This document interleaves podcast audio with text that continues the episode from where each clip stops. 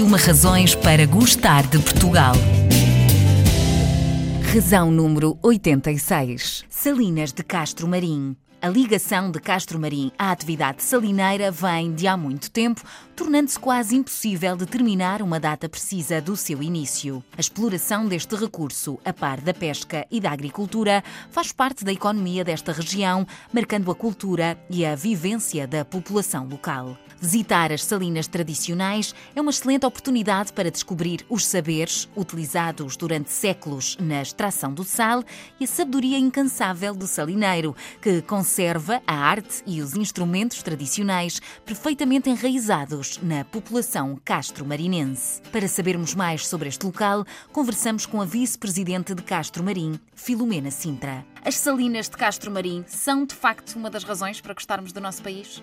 Sim, de facto, não só pelo valor histórico que representam para Castro Marim, para a região e para o país, mas também pelo valor que conseguimos lá extrair, que é aquilo que nós designamos o nosso ouro branco de Castro Marim, e também pela paisagem inigualável, porque é um verdadeiro espelho d'água fantástico que é possível visitar em cima no seu castelo altaneiro, e quem consegue subir ao castelo tem de facto uma paisagem única. Esta origem da exploração de sal em Castro Marim, conseguimos saber de há quanto tempo é que vem esta herança, digamos assim, ou é muito difícil perceber de facto a origem desta exploração por aí? Segundo alguns historiadores, será milenar, se bem que a forte ligação do sal à história de Castro Marim tem a ver com o seu período medieval. Era uma forma de pagar ao rei, inclusive, decretada no próprio foral atribuída à vila, e, portanto, sabemos que é uma atividade secular que teve a sua importância também nos descobrimentos, porque foi a Escola de Descobrimentos no Algarve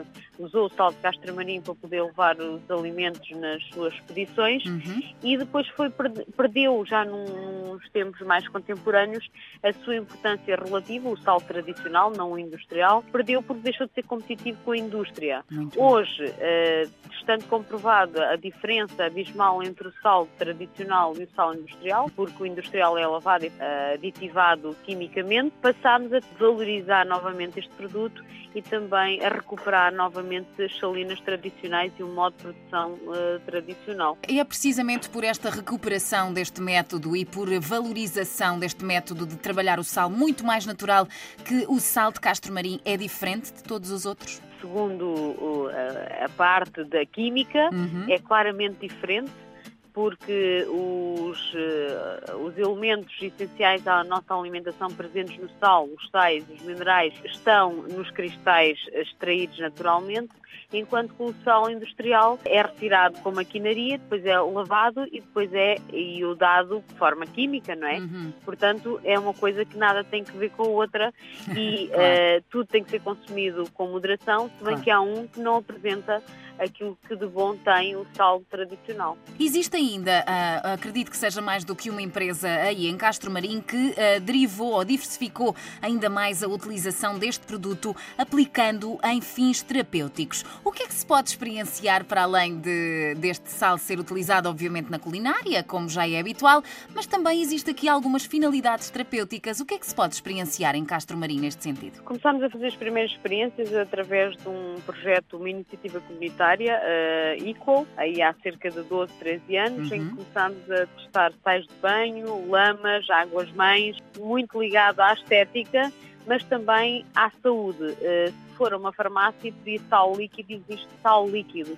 É uma forma de dosearmos o sal que colocamos na nossa alimentação. E resulta daquelas águas superficiais que ainda não tiveram evaporação de sal, mas têm grande concentração de sal. Portanto, existem várias aplicações, tanto no merchandising, como na estética, como na saúde. E depois tem também a parte turística, que como é o spa salino, que hoje também temos aqui, que as pessoas podem vivenciar uma experiência como se estivessem no Mar Morto, dada a salinidade daquela água naqueles talhos, e as pessoas conseguem flutuar como se estivessem no Mar Morto. Fantástico, portanto são ótimas sugestões para quem nos ouve e quem procura de facto experiências também terapêuticas. Para além das salinas, Castro Marim não é só sal, assim em mote de cartão de visita, a senhora Vice-Presidente, o que é que nós podemos sugerir a quem visita Castro Marim? Castro Marim tem um rio, tem uma albufeira de uma barragem já conhecida internacionalmente como o Drago, Lago Nulu tem uma série de aldeias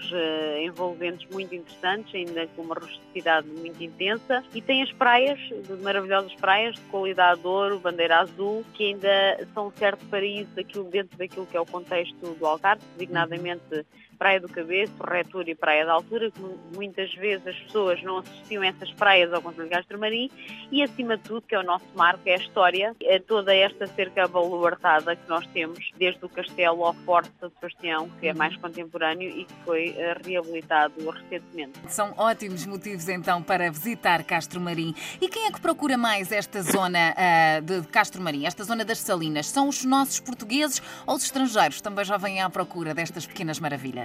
As salinas são mais interessantes e visitadas durante este período em que são tratadas e exploradas, né, no verão.